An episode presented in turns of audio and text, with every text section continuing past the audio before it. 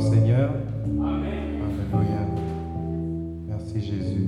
Merci Seigneur de ce moment où tu nous donnes euh, l'opportunité de partager ta parole. Et je te demande Seigneur de déjà toucher nos cœurs, d'ouvrir notre intelligence afin que nous puissions saisir ce que tu as pour nous aujourd'hui. Au nom de Jésus. Amen. Gloire à Dieu. On dit souvent que Dieu se sert de, des situations par lesquelles on vit pour nous enseigner, pour nous, donner euh, une leçon, nous apprendre un peu plus sur sa nature. Et pas nécessairement du côté négatif, parce que quand on parle, Dieu enseigne, on voit tout de suite, Dieu va te faire passer dans un désert, dans la souffrance, pour que tu comprennes certaines vérités. Mais je fais référence au fait que Dieu se sert de ce qui nous entoure, de ce que nous vivons, pour que nous puissions comprendre des vérités bibliques. Amen. Et Jésus, ça a été ça tout son ministère terrestre. Il s'est servi de paraboles parce que les gens qui étaient dans un milieu d'agriculture, qui connaissaient certains fruits, pour faire passer des messages. Et cette semaine, le Seigneur s'est servi euh, vraiment de tout ce qui s'est passé tout au long de cette semaine pour vraiment me parler sur certaines vérités bibliques et cette semaine a été mouvementée. Le frère Gidon me demandait au début comment était ta semaine. Et je dis c'était mouvementé parce que on a vécu les deux extrêmes de c'est quoi être un parent avec pardon, Julien. D'un côté, il y avait Lilia qui a commencé sa première journée d'école. Alors, il y avait toute une excitation qui venait avec ça. Elle a commencé sa première leçon de piano, donc il y avait toute une excitation avec ça. Et l'autre extrême, c'était le plus jeune, Michael, qui était complètement malade. Il avait la gorge qui était pleine de, bactéries, il ne pouvait pas avaler, donc le petit était fini, il faisait que pleurer, on n'a vraiment pas beaucoup dormi. Et donc on a vraiment vécu les deux extrêmes de c'est quoi euh, être un parent.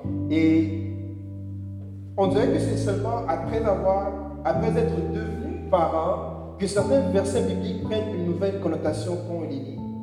Vous savez, quand la Bible dit mère peut-elle oublier son enfant, même si elle oublierait, moi l'Éternel, je ne t'oublierai jamais.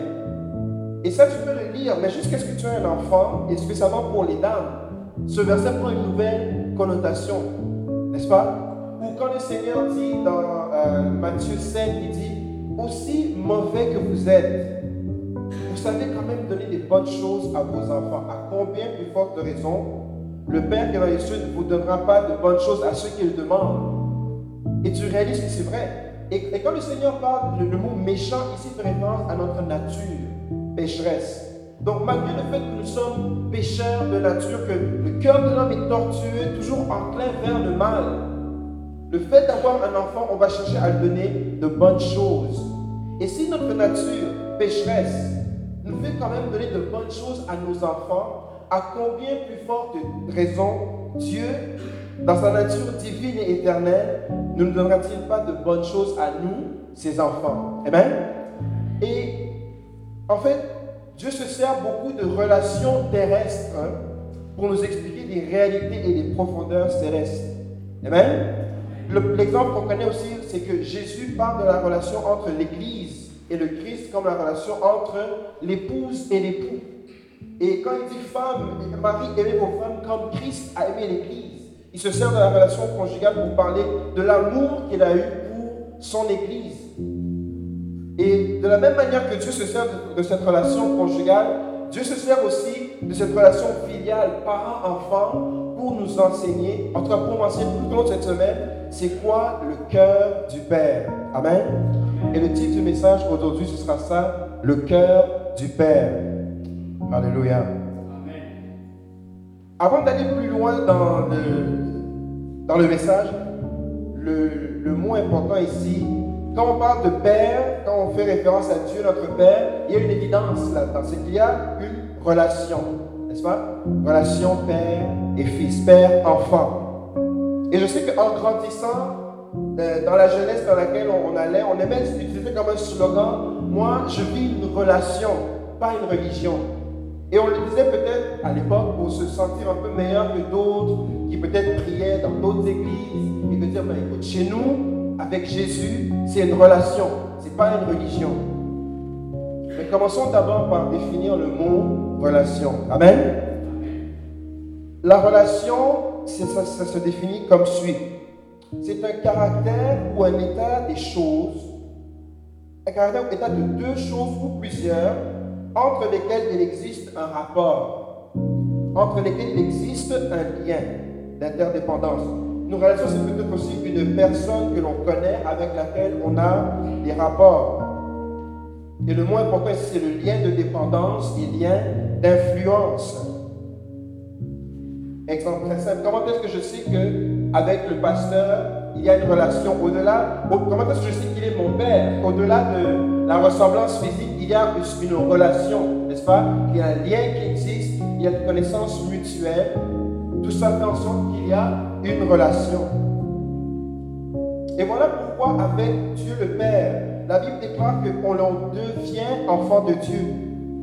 C'est-à-dire que c'est en croyant en la parole qu'il s'établit et qu'il se crée un lien, une relation avec le Seigneur. Et tant qu'il n'y a pas de lien d'interdépendance, tant qu'il n'y a pas un rapport entre toi et Christ, tu ne peux pas te déclarer enfant de Dieu. Et ce n'est pas à prendre à la légère parce que tout au long de son ministère, Christ a parlé de connaître le Père. Amen. Il a dit qu'il était venu pour faire connaître le Père. Et lorsqu'on comprend l'importance du mot relation qui parle d'un rapport, qui parle d'un lien, on comprend aussi mieux toutes les références de ces versets qui parlent de la connaissance du Père. Dans Jean 8, ceux qui ont leur Bible, Jean 8, le verset 19. La Bible déclare ceci. Je vais lire pour vous. Ils lui dirent donc, donc ça c'est une discussion entre Jésus et les pharisiens, et il lui dit, ils lui dirent donc, où est ton Père? Jésus répondit, vous ne connaissez ni moi ni mon Père. Si vous me connaissiez, vous connaîtriez aussi mon Père. Et quand on, comprend que le mot connaissance, si on, essaie de remplacer, faire l'exercice de remplacer le mot connaissance par le mot relation, voici ce que le verset dit. Jésus dit, vous n'avez pas de relation ni avec moi, ni avec mon Père. Si vous aviez, si vous avez des relations avec moi, vous auriez aussi une relation avec mon Père. Amen? Amen. La même chose dans Jean 14, le verset 16 et 17. La Bible déclare, et moi je prierai le Père. Donc c'est Jésus qui prie et qui annonce le Saint-Esprit. Et il dit, moi je prierai le Père et il vous donnera un consolateur afin qu'il demeure éternellement avec vous. L'esprit de vérité que le monde ne peut recevoir parce qu'il ne le connaît point. Et ce n'est pas une connaissance intellectuelle. Le mot ici, c'est une relation. N'est-ce pas? Le monde n'a pas une relation avec le consolateur. Il ne le connaît point. Mais vous, vous le connaissez car il demeure et il sera, car il demeure avec vous et il sera en vous. Amen. Et un dernier verset pour illustrer ce point dans Jean 17, verset 3, la Bible déclare, Or, la vie éternelle, c'est qu'ils te connaissent. La vie éternelle, ce n'est pas de connaître intellectuellement le Seigneur. La vie éternelle, ce n'est pas de savoir qui est Dieu. Et le mot connaître, si on le remplace avec le mot relation, la vie éternelle, c'est d'avoir une relation avec toi toi le seul vrai Dieu et celui que tu as envoyé, Jésus-Christ. Amen? Donc quand on parle de Dieu le Père, ça vient nécessairement avec le mot relation. Et quand on lit tous ces versets qui parlent sur la connaissance de Dieu, ça fait en fait référence à la relation que l'on doit avoir avec le Père. Et c'est comme ça qu'on comprend lorsque Jésus met en garde que ce n'est pas tous ceux qui disent Seigneur, Seigneur qui hériteront du royaume des cieux. Parce que dans Matthieu 7, 23, ces gens disent, mais Seigneur, on a fait ceci par ton nom. Et c'est drôle parce qu'on vient, de, avec le pasteur, on parle dans la série Foi et miracles. En mon nom, ils chasseront les démons, ils feront ceci, cela. Et dans ce verset, il y a ces personnes qui s'étonnent qu'à la fin de toute chose, ils diront, mais Seigneur, par ton nom, on a chassé les démons. Par ton nom, il y a eu des miracles. Et qu'est-ce que Jésus leur répond? Quelle est la réponse du Seigneur dans Matthieu 7, 23 Alors je leur dirai ouvertement, je ne vous ai jamais connu. Je n'ai jamais eu de rapport avec vous, je n'ai jamais eu une relation avec vous. Il n'y a jamais eu une interdépendance entre vous et moi. Oui, il y a des choses que par mon nom vous avez faites, mais bien au-delà de faire des choses par le nom de Jésus, c'est encore plus important d'avoir une relation, de sorte qu'un jour, le Père pourra dire, je te connais, je te connais, je te connais par ton nom, parce que nous avons une relation. Amen. Alléluia. Et c'est notre prière que lorsqu'on va voir Jésus face à face, qu'il puisse dire oui, voici mon serviteur que je connais. Amen. Et même lorsque nous avons une relation avec le Seigneur, il faut aussi s'assurer que cette relation ne se transforme pas en une transaction. Parce qu'il y a un évangile qui existe que si je fais ceci pour le Seigneur, alors je recevrai ceci du Seigneur. Si je donne de l'argent, le Seigneur va nécessairement me donner en retour de l'argent. Et c'est un principe qui est comme camouflé avec la parole du Christ lorsqu'il parle de semer n'est-ce pas? Mais le Seigneur, avec lui, on ne vit pas une transaction, mais on vit une relation. Une relation. Amen? Et vous allez vous rappeler qu'on avait parlé du fils prodige il y a quelques, plusieurs dimanches. Il y a l'aîné qui est resté, qui a travaillé avec le père, et le cadet qui a pris son héritage, il allait faire la vie. Et lorsque l'aîné s'est fâché, quelle a été son explication auprès de son père? Il a dit, mais moi, je suis resté avec toi. J'ai travaillé, j'ai fait toute ta volonté et jamais tu n'as pris un veau pour que moi et mes amis, on puisse faire la fête et s'égayer. Et on voit dans la, réponse de l'aîné que ce qu'il vivait avec son père, c'est que puisque j'ai bien travaillé, alors donne-moi le veau gras. Et la relation était, s'était transformée malheureusement en une transaction, n'est-ce pas? Et la réponse du Père parle de son cœur. Il dit, mais tu es toujours avec moi et tout ce que j'ai est à toi. Amen? Donc la relation, et ça paraît une évidence, mais c'est bon de, commencer par là pour comprendre que le cœur du Père implique nécessairement une relation avec le Père. Amen? Gloire à Dieu. Et s'il y a une chose que je pense, à mon humble avis, tous les, parents souhaitent euh, grandement de leurs enfants, c'est bien l'obéissance. Amen? L'obéissance, c'est tout à fait légitime. La Bible en parle. C'est un verset que peut-être les parents connaissent par cœur. Les enfants aussi le connaissent par cœur parce qu'ils l'ont souvent peut-être entendu. Enfants, obéissez à vos parents selon le Seigneur, car cela est juste. Éphésiens 6, verset 1. La même, la même pensée l'apôtre Paul la réitère aux Colossiens, dans, Colossiens 3, verset 20, où est-ce qu'il dit, Enfants, obéissez en toutes choses à vos parents, car cela est agréable dans le Seigneur. Amen. Je suis sûr que tous les enfants ici euh, appliquent cette parole à la lettre. Amen. Les enfants, je ne vous entends pas. Malheureusement, malheureusement, le mot obéissance, il y a comme quelque chose, a comme une mauvaise réputation. Parce que obéissance est attachée au mot ordre. Et le mot ordre implique autorité. Et la nature humaine aime toujours combattre l'autorité. Et l'obéissance est vue comme un signe de faiblesse. C'est que je me soumets et puis je n'ai aucune pensée, une volonté personnelle. Je fais simplement qu'obéir. Et par association, puisque obéissance est vue négativement, on la transpose souvent à Dieu. Parce que l'obéissance est négative. Tu dois obéir à Dieu, mais Dieu, c'est une série d'ordres pour lesquels je n'ai aucun mot à dire. Et vraiment, la vie chrétienne, c'est une vie misérable. Cette négativité, on peut la voir très facilement. Quelles sont les deux réponses préférées des enfants lorsqu'on leur demande de faire quelque chose? Les, très jeunes, je parle. Il y, a, il y, a, un mot que tous les enfants apprennent en premier. C'est quoi? Non. Non. C'est le temps de manger? Non. Michael, assieds-toi. Non. Et puis, il apprend, c'est presque instinctif pour eux de dire non à tout. Daniel, c'est le temps de dormir. Non, je ne vais pas dormir. Et quand ils apprennent un peu plus, ils grandissent tranquillement, il y a un deuxième mot qui commence à sortir après le nom, c'est dit ça pour? Pourquoi? Voilà. Après qu'ils ont passé la phase du nom, ça vient la phase du pourquoi. Daniel, il faut manger. Pourquoi? Parce que c'est bon pour la santé. Pourquoi? Mais parce que tu dois grandir. Pourquoi? Daniel mange, n'est-ce pas? Est-ce que ce n'est pas des choses que... Est-ce que quelqu'un se voit un peu dans, dans ce scénario?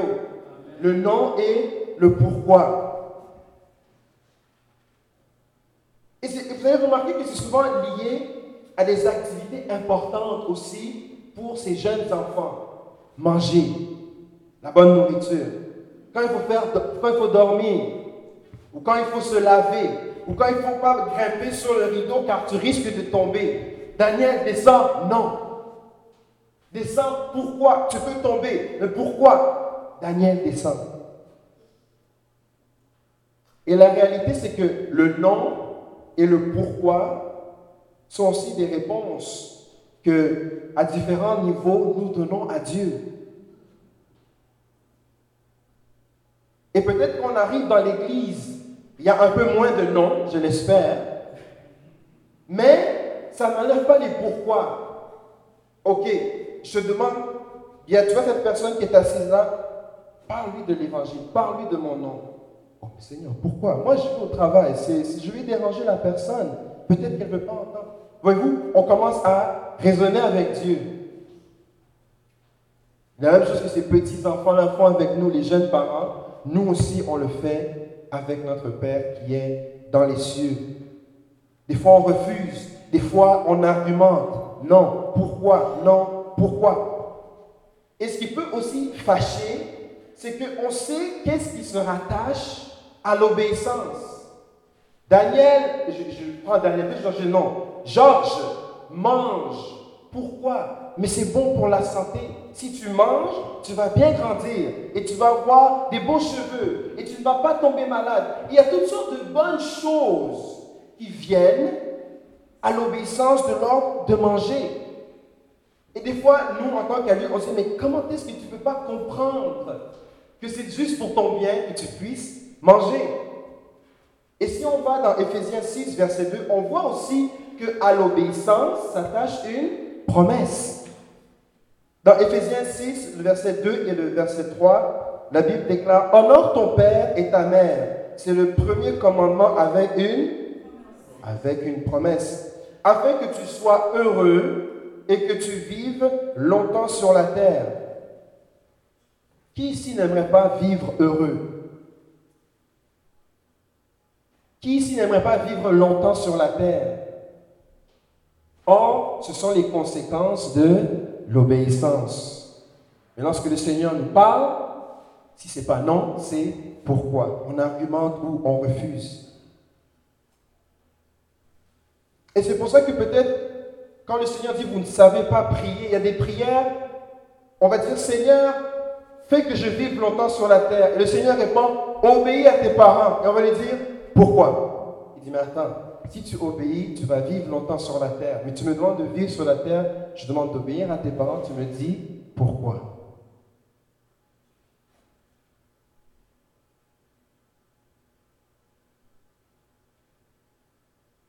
Et c'est ça, le plus triste, c'est de savoir que l'obéissance contribue au bien-être de l'enfant.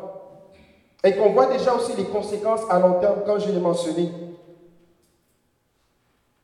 Et des fois, lorsque les, pourquoi n'en finissent plus, ça devient juste parce que j'ai dit, n'est-ce pas? Mais il y a brosse tes dents.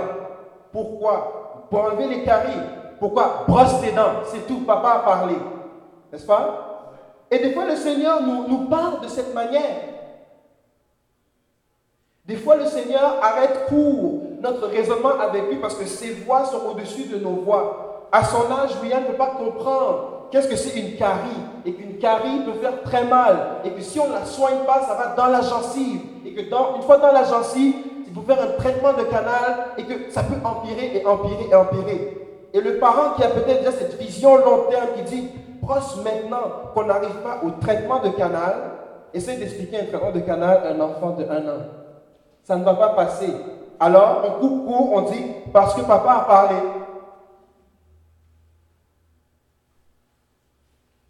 Et nous connaissons tous l'expression l'obéissance vaut mieux que les sacrifices, n'est-ce pas? L'histoire du prophète, euh, du roi Saül, qui n'a pas attendu le prophète pour euh, faire euh, une offrande à l'Éternel.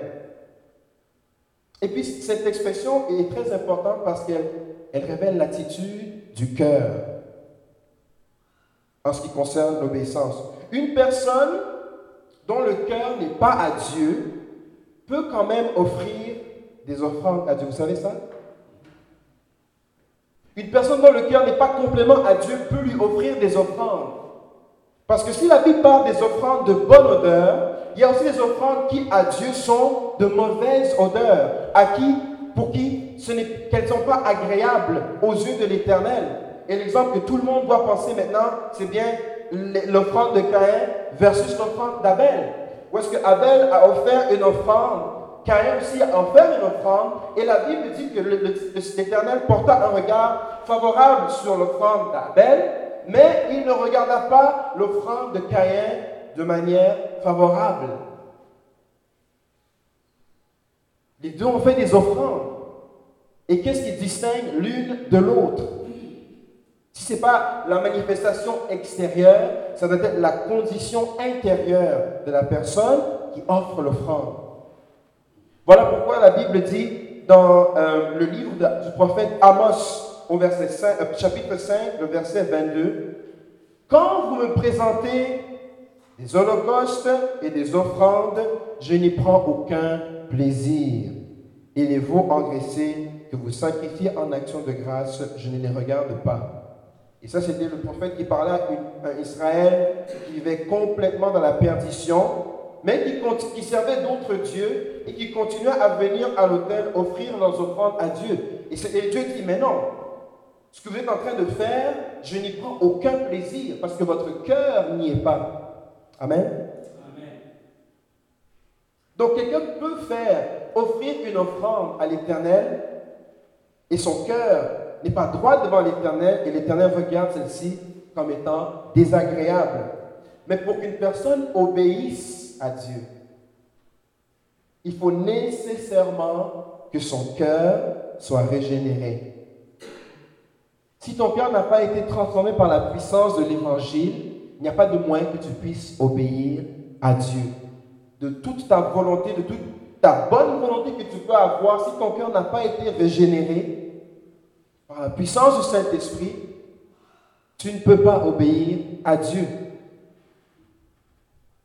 Et la Bible dit que c'était notre condition. Nous qui nous sommes maintenant enfants de Dieu, la Bible dit qu'avant nous étions rebelles.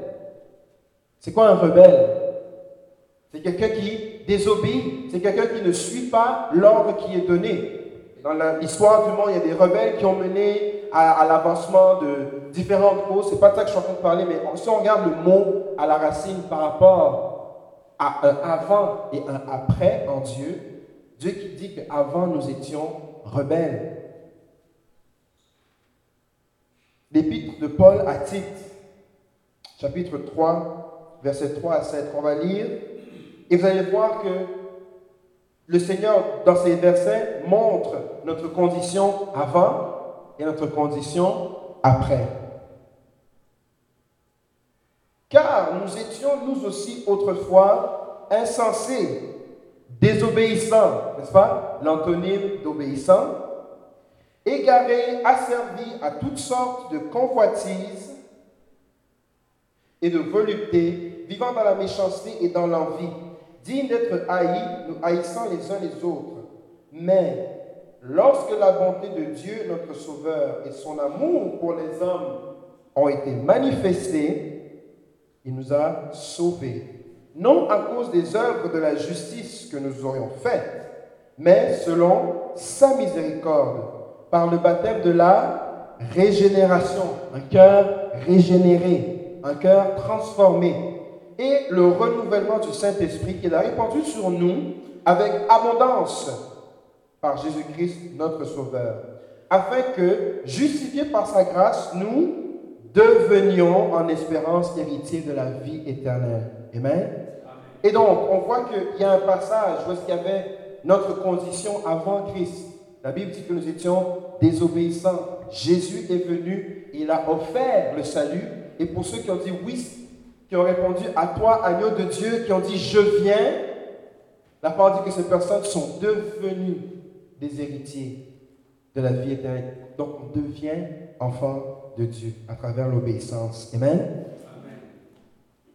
Donc l'obéissance est reliée à une promesse, n'est-ce pas? Enfant, obéis à, tes parents parce que c'est comme ça que tu vas vivre heureux et longtemps sur la terre.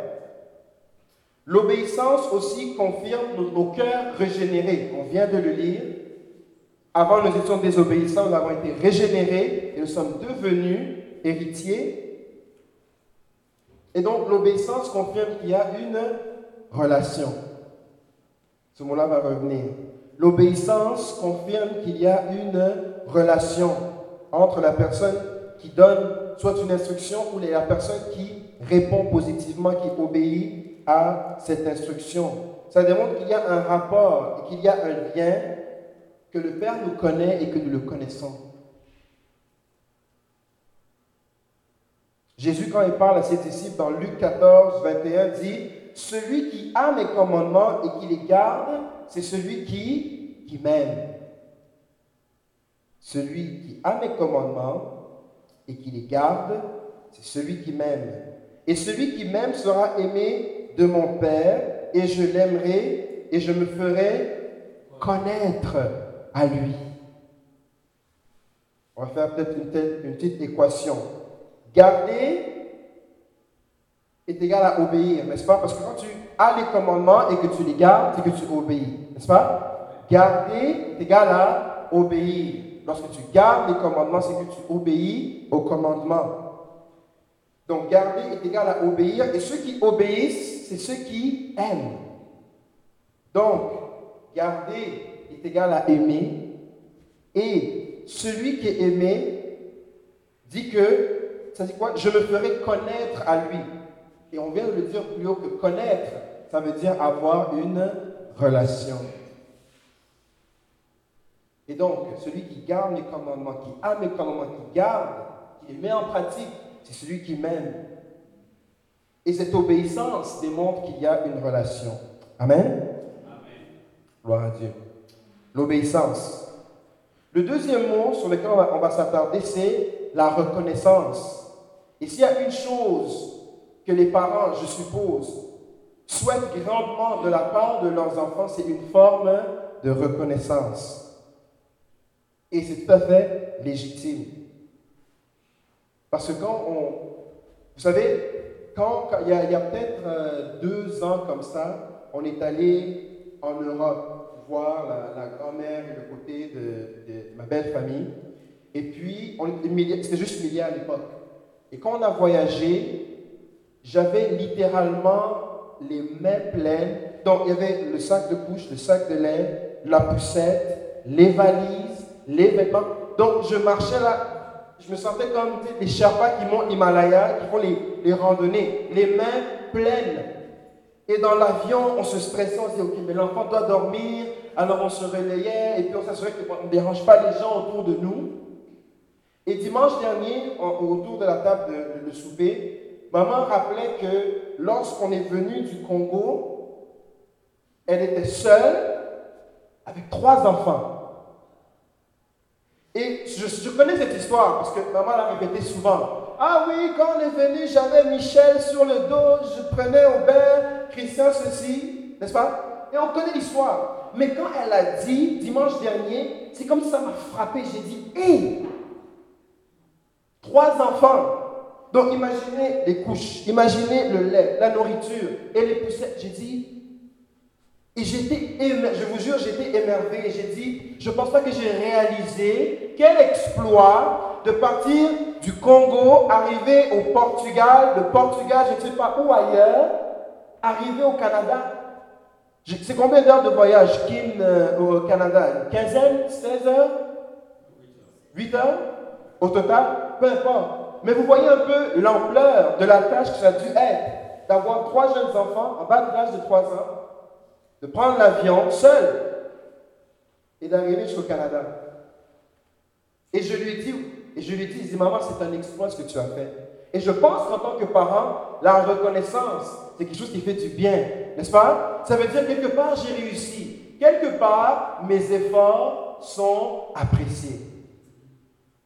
Et si la relation parent-enfant nous enseigne ce que la relation Dieu et nous peut avoir, nous, ouvre les yeux sur une meilleure compréhension de la relation avec le Père, on peut déduire que quelque part, Dieu aime la reconnaissance de ses enfants. Amen? Alléluia.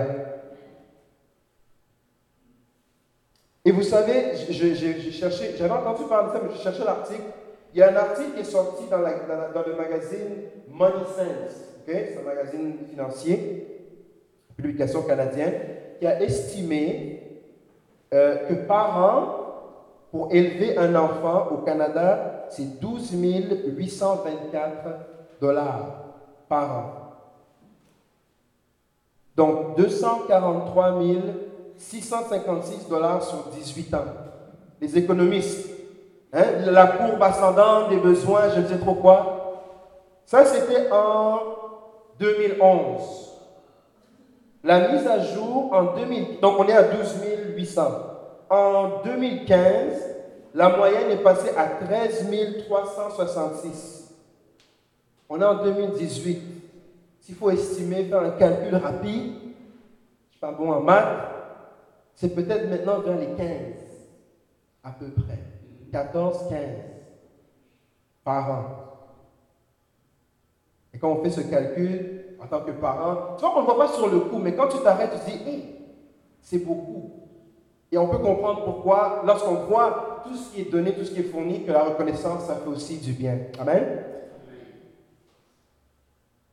Mais la reconnaissance, ce n'est pas quelque chose de naturel. Les petits-enfants, si on ne leur dit pas qu'après qu'on t'ait donné quelque chose, il faut dire merci, ils ne vont pas apprendre que lorsqu'on te donne quelque chose, il faut dire merci. Alors, qu'est-ce qui arrive? C'est lorsque papa donne du lait, et puis l'enfant prend et puis s'en va, il commence à boire. Tu dis, hé, reviens ici. Dis merci. Là, il te regarde. Dis merci. Et ça prend une fois, deux fois, trois fois, jusqu'à ce que vienne un temps où est-ce que on donne le lait à l'enfant, prend le lait et dit merci. Et il boit et il continue sa route. Mais ce n'est pas quelque chose de naturel, c'est quelque chose qu'il faut enseigner.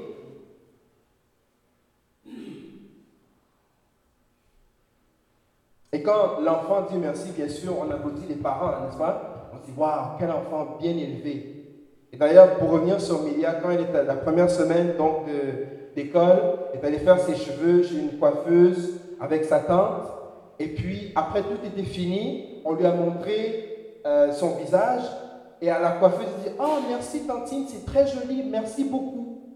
Et puis, la madame était toute surprise. Elle a dit Oh, waouh, Milia, quel enfant bien élevé.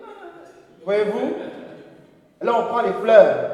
Parce que les parents n'étaient pas là, mais il a dit merci. Voyez-vous?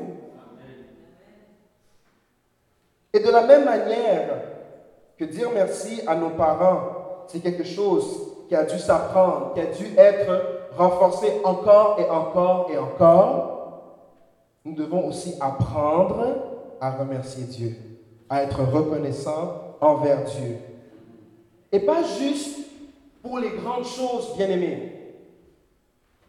On aime beaucoup témoigner quand le Seigneur nous donne une promotion où est-ce qu'on passe de 50 000 à 150 000. Là, on va prendre le micro, on va bien s'habiller et on va témoigner avec puissance. Jésus a béni. Je suis monté. L'Éternel m'a pris de la prison. Voyez-vous, on va utiliser des paraboles et beaucoup de choses pour dire que Dieu m'a béni. Mais bien aimé, le fait de te réveiller ce matin et que tu as encore tes deux mains, tes yeux, que tu marches, que tu manges, que tu as le souffle de vie, c'est suffisant pour que ton cœur soit dans la joie et dire merci Seigneur. Amen. Il ne faut pas attendre que ce soit les témoignages qui vont faire pleurer l'Église pour être reconnaissant envers Dieu. Et d'ailleurs, la parole nous enseigne qu'il faut être reconnaissant en toutes, merci mon frère, en toutes choses. Tout inclut tout et n'exclut rien, n'est-ce pas? Tout inclut tout. Et en toute chose, nous devons être reconnaissants. Proverbe 3, verset 5 nous le dit. Confie-toi en l'Éternel de tout ton cœur. Ne t'appuie pas sur ta propre sagesse. Reconnais-le dans toutes tes voies et il aplanira tes sentiers. Reconnais-le dans ton travail, dans ta maison, dans ta carrière, dans, ce que tu fais comme sport, dans tes hobbies. Reconnais l'Éternel dans toutes tes voies et il aplanira tes sentiers exclut tout. Et l'Éternel avait aussi donné ça comme, comme, comme mise en garde à Israël. Il a dit, vous apprêtez à, traverser cette rivière, vous allez aller dans la terre que je vous ai promise. Et une fois que vous serez dans la terre où est-ce que je vous ai promise, vous allez devenir riche, vous allez avoir du bétail, vous allez vous accroître. Et garde-toi de te dire, ma main m'a acquis ces choses. Garde-toi de te dire que c'est ma force qui m'a rendu riche. Parce que c'est moi l'Éternel qui a enlevé toutes ces, nations de devant toi et c'est moi qui t'ai établi. Oui, c'est toi c'est toi Josué qui a monté le glaive et qui est allé à la bataille. Mais c'est moi l'Éternel qui marchait devant toi. Garde-toi de te dire, oh mais cette promotion, de toute façon, je sais que mon LinkedIn, j'ai travaillé très fort là-dessus et j'ai beaucoup de hits parce que j'ai changé des mots et j'ai une nouvelle image. Non, c'est l'Éternel qui a permis que quelqu'un pense à toi. Il a mis ton nom dans quelqu'un que tu ne connaissais même pas et qui a dit, monsieur, j'aimerais qu'on puisse avoir un entretien, j'aimerais vous proposer une offre d'emploi. Et toi, tu vas dire, c'est moi, j'ai amélioré mon LinkedIn. Voilà pourquoi maintenant les gens m'envoient des... Reconnais-le dans, dans toutes tes voies. Oh oui, j'ai travaillé fort dans le gym, je cours, je pousse les haltères, et c'est pour ça que je suis le meilleur dans mon équipe. Oh, la fragilité, la santé humaine, il suffit d'un clin d'œil pour que les choses arrivent et tu te blesses et tu es malade. Et au lieu de rendre gloire à Dieu pour les exploits qu'il permet que tu fasses, tu dis, c'est mes entraînements qui m'ont amené où est-ce que je suis. Reconnais-le dans toutes tes voies. Amen? Reconnais-le dans toutes tes voies. Et la reconnaissance, bien aimé, ce n'est pas un signe de faiblesse. Parce que, par analogie, on va dire, ouais, mais si on reconnaît l'éternel dans toutes mes voies, c'est aussi pour se cacher de dire, si ça ne fonctionne pas, mais au fait, c'est pas moi, c'est Dieu qui n'a pas voulu. Et puis bon, euh, ça nous console un peu, n'est-ce pas? Mais la reconnaissance, ce n'est pas un signe de faiblesse, c'est un signe de maturité. Parce que c'est seulement les enfants d'une certaine maturité qui commencent à comprendre c'est quoi la reconnaissance. Et lorsque tu es reconnaissant envers Dieu dans toutes tes voies, c'est aussi un signe de maturité dans ta marche avec Dieu. On ne tombe pas dans le piège de penser que la reconnaissance est un signe de faiblesse. Et la reconnaissance, ça démontre aussi qu'il y a une relation. Merci beaucoup. La reconnaissance démontre qu'il y a une relation. Parce qu'on l'a dit au, début, que la relation, c'est un lien de dépendance, n'est-ce pas? Un lien de dépendance. Et si dans toutes tes voies tu le reconnais, tu lui rends grâce, c'est que dans toutes tes voies tu dépends de lui. Et si tu dépends de lui, c'est que tu as une relation avec lui. La reconnaissance confirme l'existence d'une relation. Amen? Donc on a parlé de l'obéissance, on a parlé de la reconnaissance. Et s'il y a une chose dans cette relation filiale entre le Père et nous, pour laquelle nous devons nous réjouir, c'est la patience de Dieu. Vous savez, c'est quand on devient parent qu'on découvre qu'on est vraiment très impatient. Parce qu'on veut, tort, que l'enfant comprenne, n'est-ce pas? Que l'enfant puisse obéir et obtempère dès qu'on parle une fois. Et s'il faut aller plus qu'une fois, le temps monte et puis on, n'est-ce pas? Or que si on se remet au niveau de l'enfant, il y a tout c'est une immensité que de savoir juste prendre une cuillère, la mettre dans sa bouche et manger. Et c'est normal, on va se fâcher, la nourriture est partout, il faut nettoyer après. Mais si on se met dans, dans le se trouve l'enfant, c'est tout un apprentissage que de simplement prendre une cuillère, l'amener à sa bouche. Et nous devons être reconnaissants qu'envers nous, le Père exerce une patience qui est sans, sans incomparable. Une patience incomparable.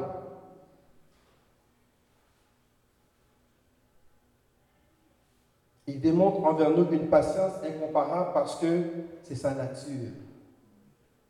That's who he is. Dieu, dans sa nature, lorsque Moïse a voulu voir Dieu, Dieu a dit, tu ne peux pas me voir, sinon tu vas mourir, mais je vais faire défiler devant toi ma gloire. Et Dieu le place dans le creux d'un rocher et il fait défiler sa gloire. Et en défilant sa gloire, il proclame son nom à Moïse.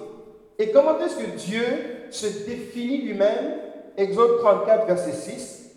L'Éternel passa devant lui, donc devant Moïse, et il s'écria, l'Éternel, l'Éternel, Dieu miséricordieux et compatissant, lent à la colère, riche en bonté et en fidélité.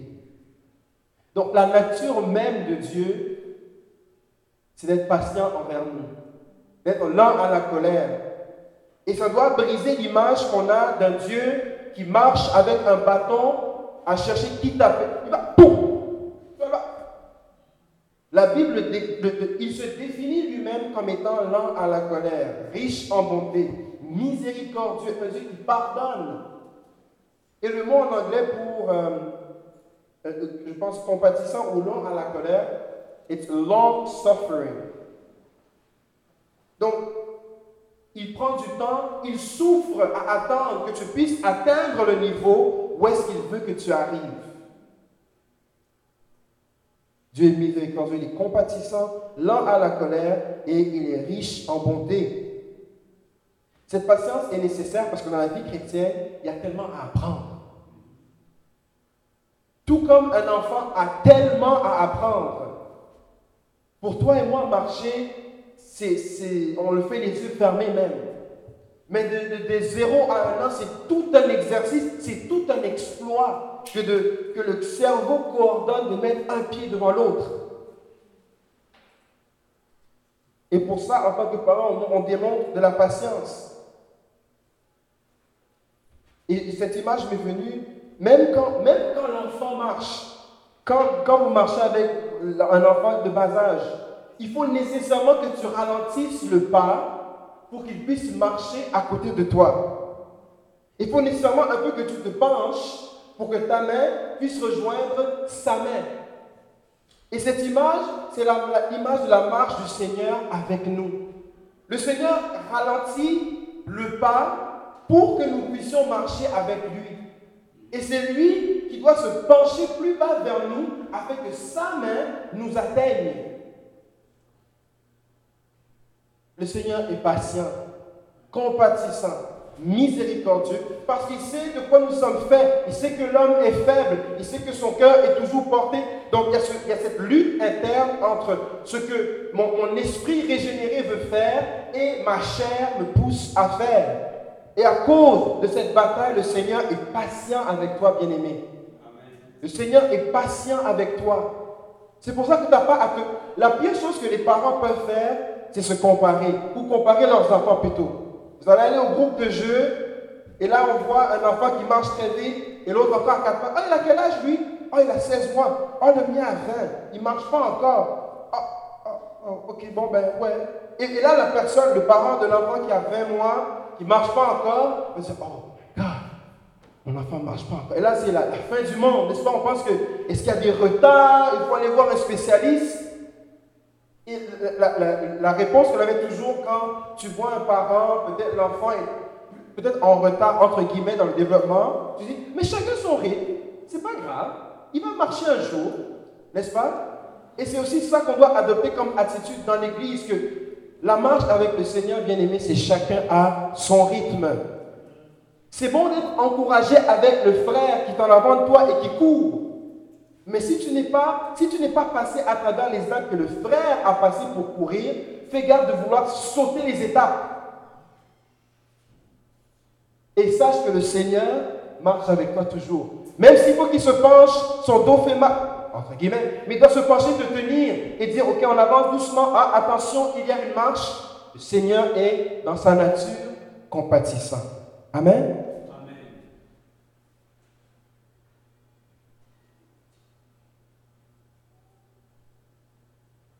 Le Seigneur, est, sa patience plutôt s'exprime parce qu'il y a tellement à apprendre.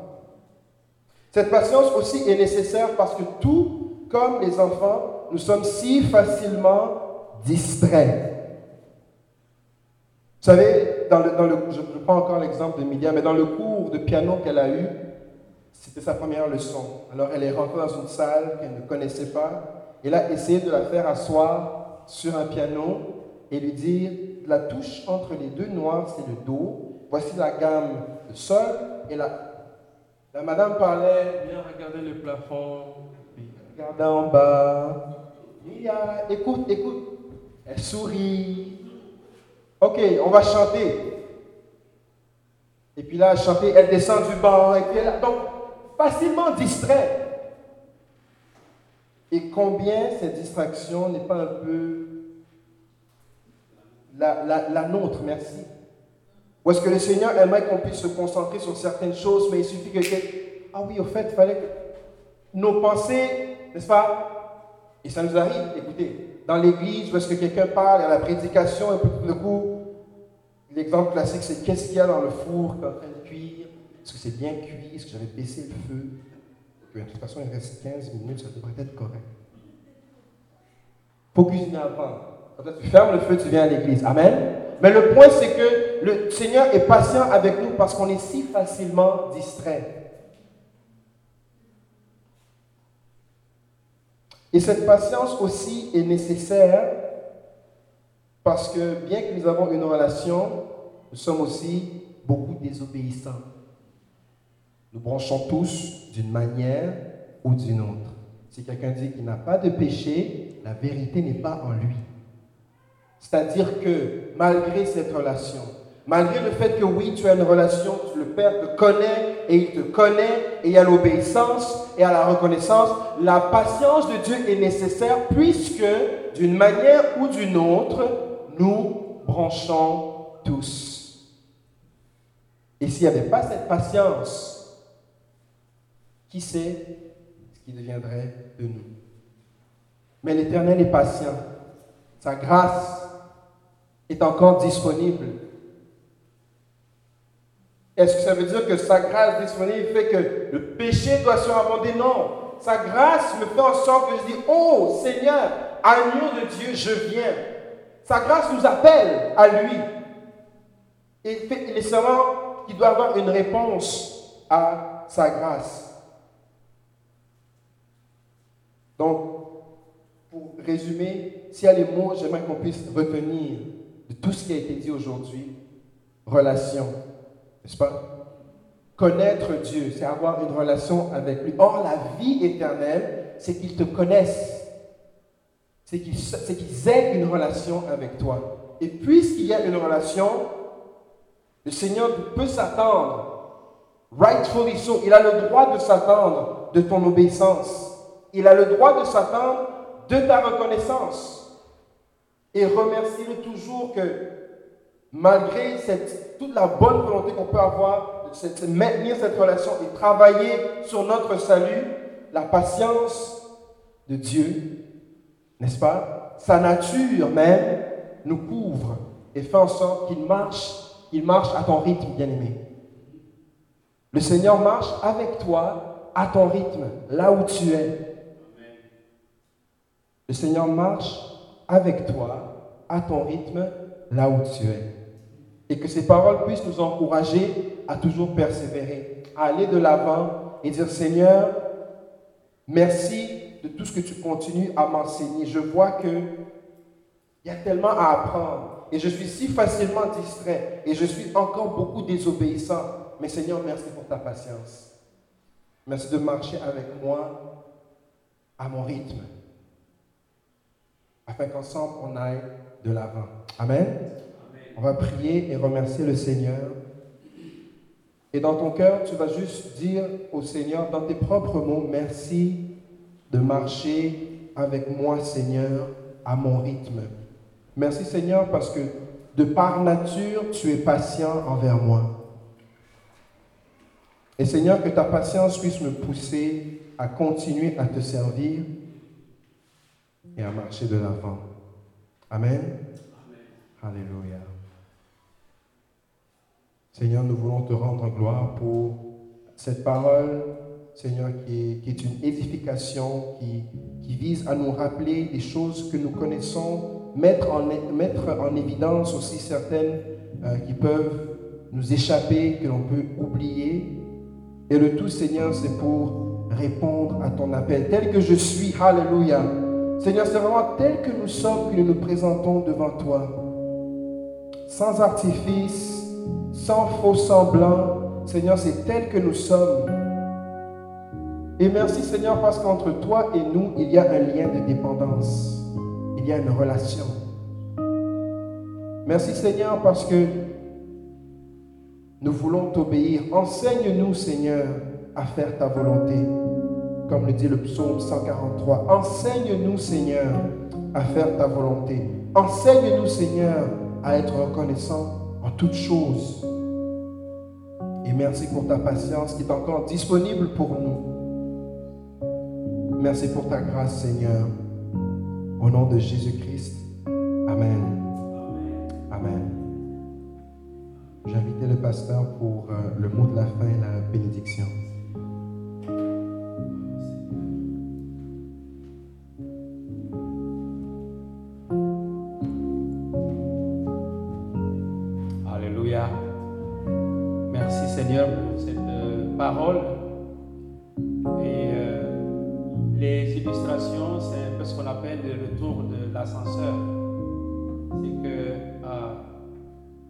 Avons vécu avec lui comme enfant maintenant, lui est en train d'expérimenter ça en tant que père.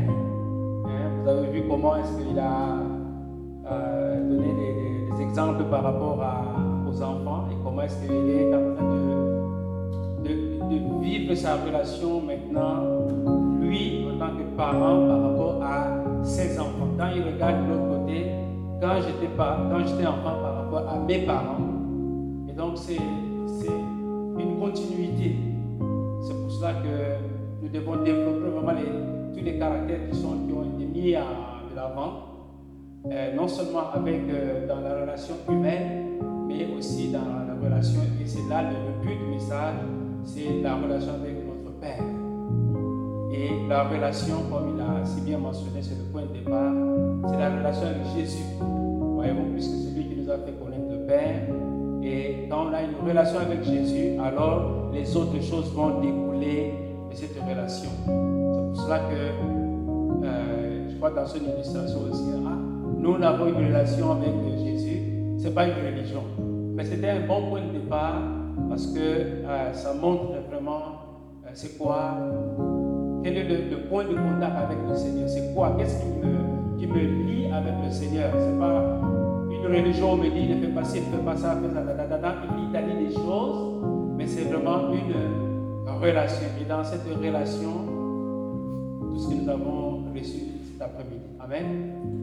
Encourageons-nous à travailler cette relation avec le Seigneur. C'est ça qui est important pour nous. Ça va nous amener dans l'obéissance, ça va nous amener dans pouvoir le, le reconnaître, ça va nous amener dans dimensions que nous avons vues ici. Et c'est ça la beauté vraiment de ce message. Amen. Donc levons-nous et puis nous allons remercier le Seigneur. Et le remerciement justement fait partie de la reconnaissance. Amen. Nous reconnaissons que si nous sommes là, c'est par sa grâce. Hein, ça a été dit euh, au début de, le moment de prière et c'est revenu la prédication sans qu'il y ait une consultation. Amen. c'est l'Esprit de Dieu qui travaille. Père Céleste, nous voulons te dire merci pour euh, euh, cette journée. Nous voulons te dire merci pour euh, cette célébration. Nous voulons te dire merci pour la parole que nous avons reçue. Nous voulons te dire merci pour toutes choses, Seigneur. La journée a commencé et la journée continue avec toi et nous voulons te dire merci parce que tu es patient avec nous, Seigneur. Alléluia. Sois béni et sois loué. Merci Père Céleste que ce message puisse nous amener à regarder nous-mêmes, notre position, euh, notre relation justement avec le Seigneur, pour que nous puissions travailler les choses qui méritent d'être travaillées. Éternel notre Dieu, sois béni et sois glorifié. Père Céleste, bénis nos bien-aimés qui n'ont pas pu être avec nous en ce jour. Puisses-tu les toucher là où ils sont, au nom puissant de Jésus-Christ. Laisse aller ton peuple euh, sous ta divine euh, protection et bénédiction. Et quand nous allons nous retrouver dans d'autres circonstances, que ce soit ici ou ailleurs, c'est pour une explosion de joie et de reconnaissance parce que nous sommes tes enfants. Oui, Seigneur, à toi l'honneur, la gloire et la puissance, au nom puissant de Jésus-Christ, notre Seigneur et notre divin Sauveur. Amen. Allons dans la paix et dans la joie du Seigneur, en toute relation avec lui. Amen.